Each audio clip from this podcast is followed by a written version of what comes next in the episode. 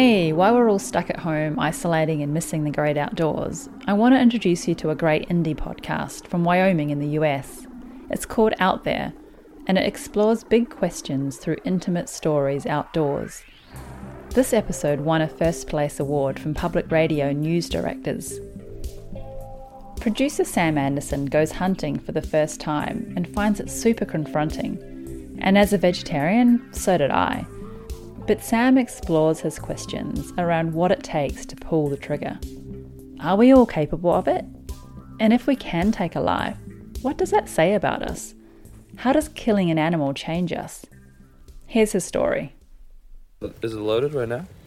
It's not officially loaded until you have this in, because this is what's going to create the spark that's going to fire the charge. So now it's loaded because we're going in.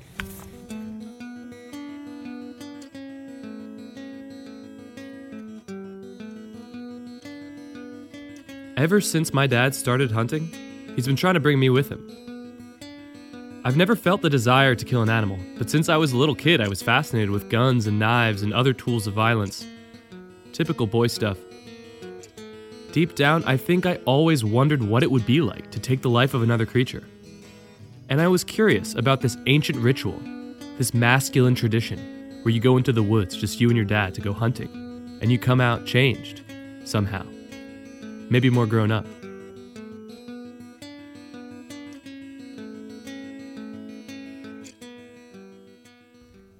We don't come from a hunting family, and though I was curious about this experience, I wasn't so curious that I tried to seek it out. My dad started hunting right around the same time I moved to New York City, and at that point in my life, spending a weekend in the woods with my old man was the last thing I wanted to do.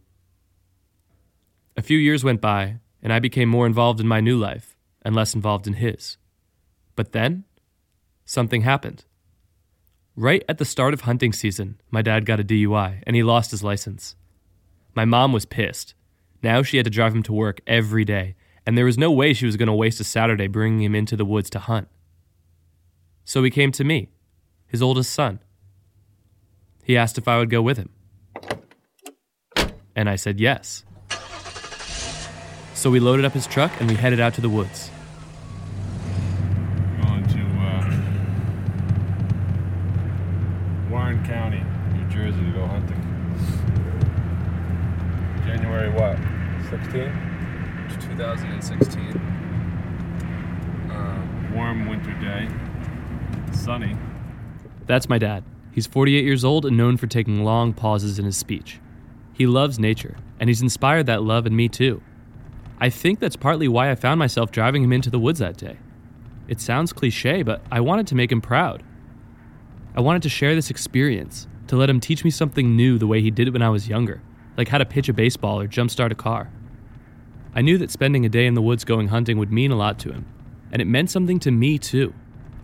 So, there I was, in the car with my dad and a gun in the trunk, and it was becoming increasingly clear that I was supposed to be the one to shoot it.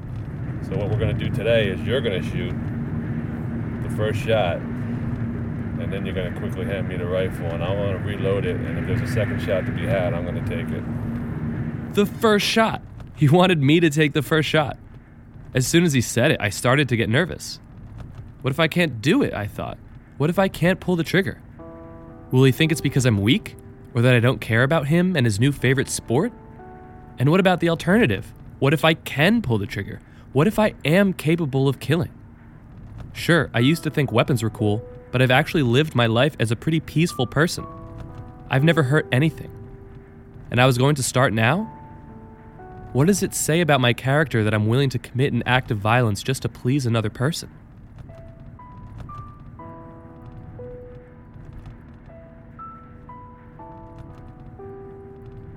My dad came to terms with the idea of hunting a while ago, and he says there's actually a pretty strong argument to be made in favor of killing deer.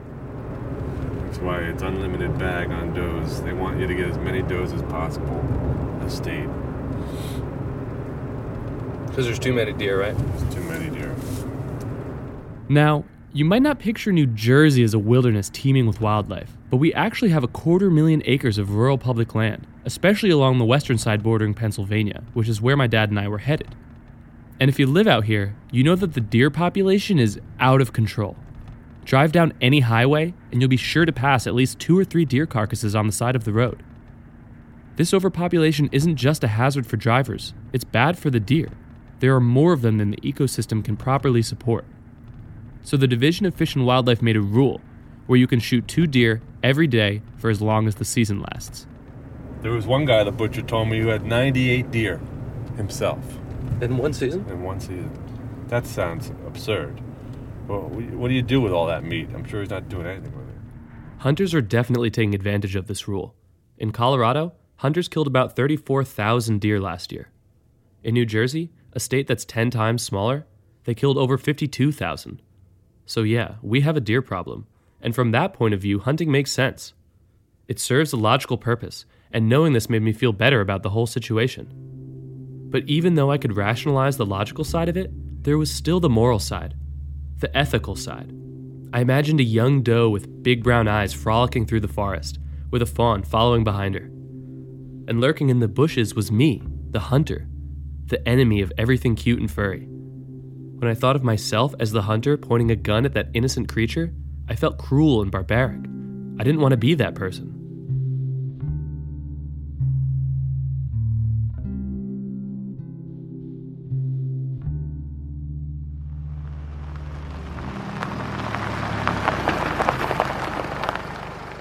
We parked the truck on a gravelly road in a rural town called Alamuchi and hiked into the woods. Eventually, we came to a spot on a hillside overlooking a small valley. My dad said every morning the herd of deer come in from the deep woods towards the houses to look for food, and each night they return along a similar path. He was confident that the herd would pass through this valley sometime today.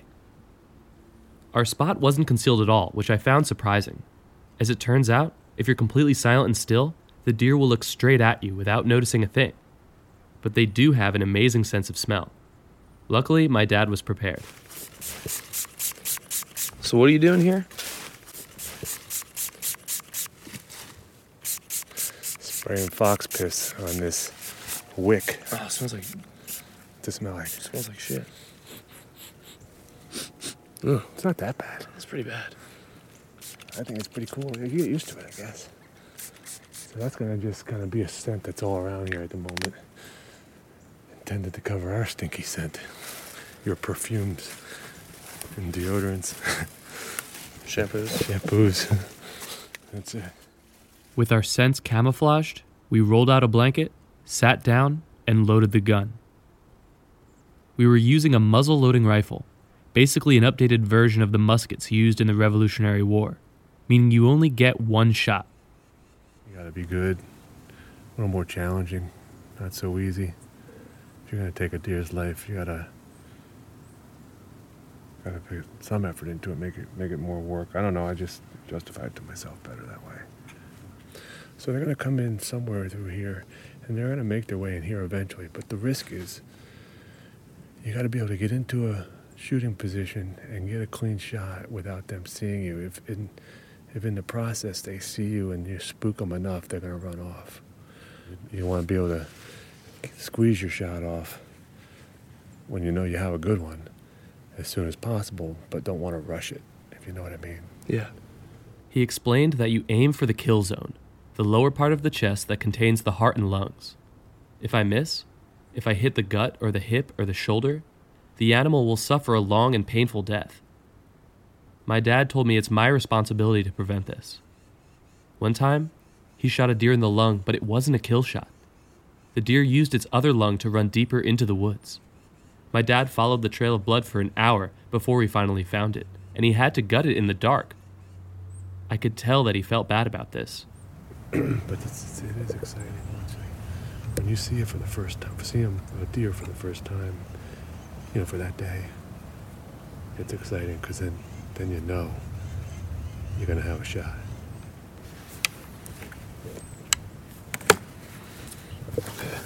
The gun's yours. We sat in silence and let the woods quiet down around us.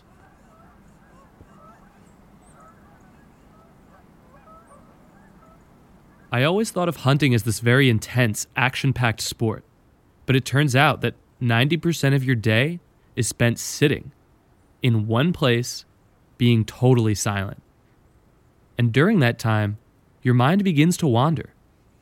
I started thinking about my dad and how he felt the need to justify his actions. How he brought up the overpopulation of deer, or the idea that using a simpler gun made it more fair to the animal. He too felt bad about what he was doing. It occurred to me that maybe most hunters have experienced the same moral dilemma. Maybe they hesitate or even agonize over the decision to pull the trigger. But eventually, they do it. That's what makes them hunters. And I wondered, am I one of them? The question filled my stomach with tension. We continued to wait.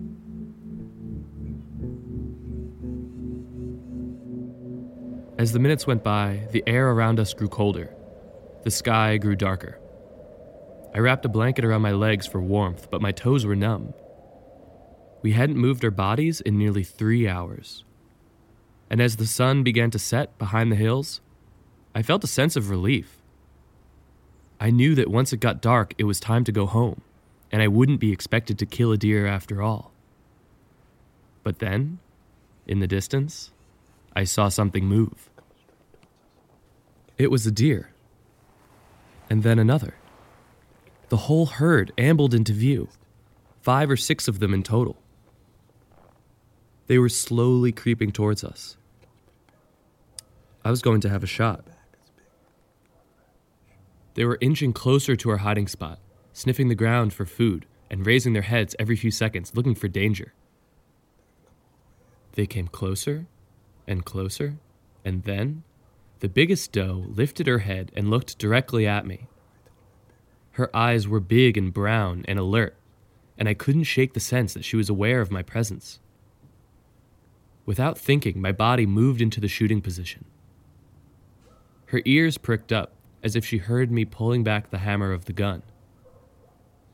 And in that moment, all of my human emotions disappeared. All of the fear, all of the guilt, all of the contradicting feelings that had paralyzed me with anxiety were gone. And in their place was raw sensory perception. It was like I could see and hear for miles. I had disappeared into a new reality where mind and body were one. And all of my senses were concentrated on the doe. I was completely focused. Peering through the scope, I watched the crosshairs float across her soft golden fur. I took a deep breath.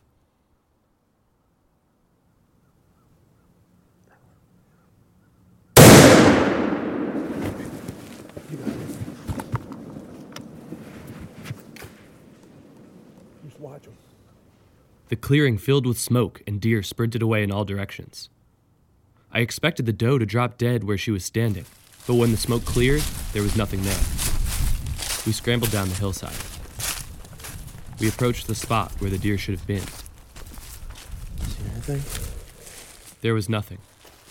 The clearing was empty. We just gotta keep looking around in this area. If we don't ever find it, then we missed. We scanned the leaves for drops of blood. Even if I hit the doe, it could have kept running, so we continued to search.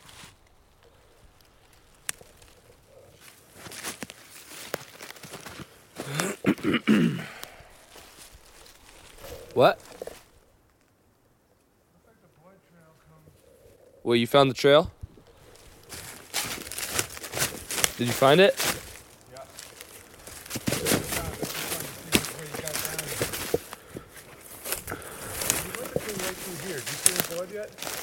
No, I didn't see any blood. Where is it? Right there. Oh, shit. There was the doe, sprawled out on her side, her legs pointing out stiffly. Her tongue was hanging out of her blood-covered mouth. There was no question. This animal was dead. I knelt down next to the doe and put my hand on her belly. That's weird. That's really weird. It's warm still, right? Yeah, it's really warm. Feel the body. Big ears. Giant ears. And eyelashes, too, just like the cartoons. And their feet. Isn't it cool, the feet? Their hooves are soft. They have pads on the bottom. Yeah, and they're like soft, flexible toes. They're not like a hard hoof like a horse. Yeah. Beautiful beast. Right? Truly. But that's a good shot. We didn't travel very far. All right. Good job, though. You got them. We got. That means we're gonna go dump this one off at the butcher and pick up the last week's, bring it home. Yeah. And we're a success. We got 3 for the season so far. Congratulations. What do you think? Well, not so sure right now.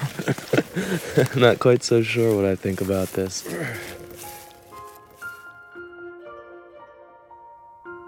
In that moment, kneeling over the body of the lifeless doe, I felt different. Something had changed. Moments ago, I was watching this creature, and it was watching me. There were 2 of us, 2 creatures in the woods, coexisting. And then, I pulled the trigger. And suddenly, 1 less life in the world. And yet, touching the body that I consciously destroyed, I didn't feel sad. I felt a feeling of power. It wasn't a good feeling, but it wasn't exactly bad either. It was a sensation of total control over my environment. I felt like an athlete after winning a race, when that natural high fills your body with warmth and confidence, and the feeling that nothing is beyond your reach.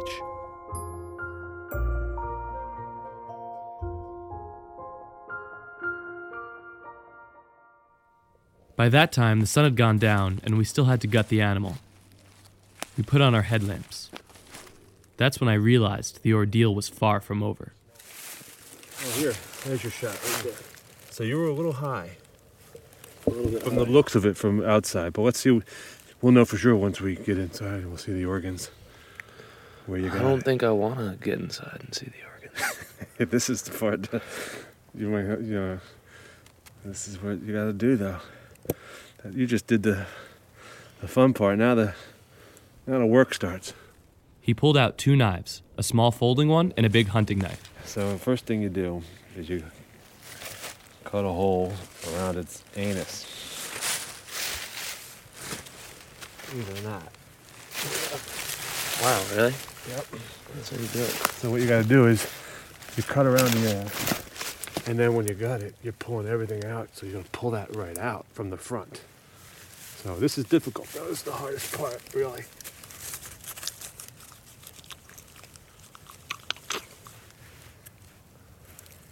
Oh, it's fucking disgusting. Yeah. It's going to be. That's really horrible. When you get down to the red, that's the muscle. Yeah. Wow. The skin is really just like... It just peels off like a layer. Just like like the muscle looks just like you would think a muscle would look. Oh yeah, just like a human. Using the smaller knife, my dad made 1 long incision along the belly of the animal, exposing its organs. All right, so take a look. Trachea. It's like a corrugated tube. Oh wow. See it? Yeah. So I'm gonna cut this. This is the artery or vein. This is a blood vessel. When I cut that, some blood's gonna spurt out, but you cut that, the trachea, and I guess the esophagus is right with it. And you just pull it all out, and it just kind of rip it from the back. And everything comes with it? Yeah, until you get down here, then you got to mess around with the ass again. But this is going smooth. So let me cut this. Just cut right through it. Oh, wow, look at that. That was some food he just ate. Oh, wow, look at that. And then you stick your finger in there. Oh, wow. Oh, oh Jesus fucking Christ. Yeah, this is where you made a mess of the thing with your shot. My dad tipped the deer on its side, and all of the guts just kind of flopped out onto the ground. Let me just flop him over, her over, up, make sure I got everything. And that's when it really hit me. Seeing the insides of this creature in a pile on the forest floor, with steam and the putrid smell of rotting meat rising into the air, was truly revolting. I already knew that I was responsible for the fate of this doe, but I realized that pulling the trigger is the easy part. Hunters have a euphemism for the gutting process. They call it field dressing. But what it really is just stabbing and cutting a warm body with a knife. The reality is intimate and brutal and totally animalistic. There's no other way to describe it. And yet, I couldn't look away. This is dirty work. Yeah, dirty work, but you do it quick as possible and you're done with it. What do we do with all these organs that are just all these organs? That's the best part. What? This here? Yeah. Come back tomorrow morning or tomorrow, completely gone, no signs of it. None of this, all this blood's going to be licked up and eaten. By who? By the woods. By the woods, he mostly means coyotes, turkey vultures, and black bears. All right, let's take a look at what you did. The final step was to open up the chest cavity and remove the heart and lungs. So this is all torn up, lungs. Oh, wow. Torn through here, this is the heart. What should we do with the heart? Should we eat it? No, I don't usually eat the heart, but I do. I was kidding. I was not going to eat that heart. I do tend to like to hold it and see it and feel it as a matter of ritual, I guess. My dad held the heart in his hand. It was big, about the size of a grapefruit. He gestured for me to take it into my hand, but I couldn't. I accepted the fact that I was responsible for killing this doe, but I wasn't ready to embrace it as a victory like he was. It was just too much. My dad put down the heart, and we tied a rope around the doe's legs and started dragging the carcass back towards the road.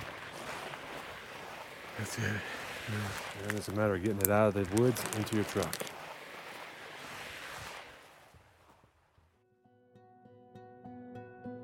When we dropped the doe off at the butcher, my dad proudly told the man that it was my first kill.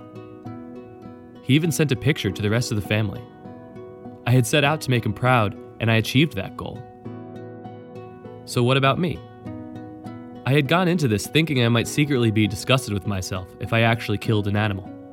But as it turns out, I was pretty proud of myself too. Successfully shooting a deer made me feel strong and powerful and self-reliant in a way that I had never felt before. It's been about a year since I had that experience, and looking back now, I realize that hunting does change your perspective. It forces you to realize just how difficult it was for our ancestors to obtain food for their families. It made me appreciate both the physical skill and the emotional intensity of the sport. And it helped me to accept the fact that hunting is not just a hobby. For many people in the world, it's a way of life. But those realizations are all kind of academic. On a more personal level, I've realized that hunting does not actually change who you are. I'm not a different person just because I took the life of another animal. When it came down to it, pulling the trigger wasn't that hard. In fact, it was almost innate. So maybe I was always capable of violence. I just hadn't acted on it until now. Maybe we're all capable of violence, even the most peace-loving among us. Thanks to Willow Bowden and Out There for sharing Sam Anderson's story with us. Check out Out There's collection of stories about transformations in the natural world. You can find them wherever you get your podcasts.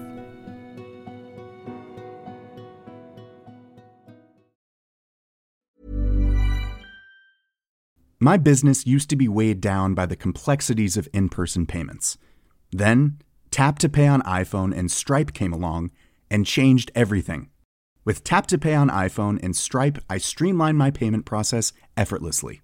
Now I can accept in-person, contactless payments right from my iPhone. No extra hardware required. What's truly remarkable is how I can cater to all of my customers' payment preferences. Whether they're using cards, Apple Pay, or other digital wallets, Tap to Pay on iPhone and Stripe ensure a smooth checkout experience every time. And it's not just me. Stripe helps businesses of all sizes, from local markets to global retailers, scale quickly and stay agile. To learn how Tap to Pay on iPhone and Stripe can help grow your revenue and reach, visit stripe.com/tapiphone.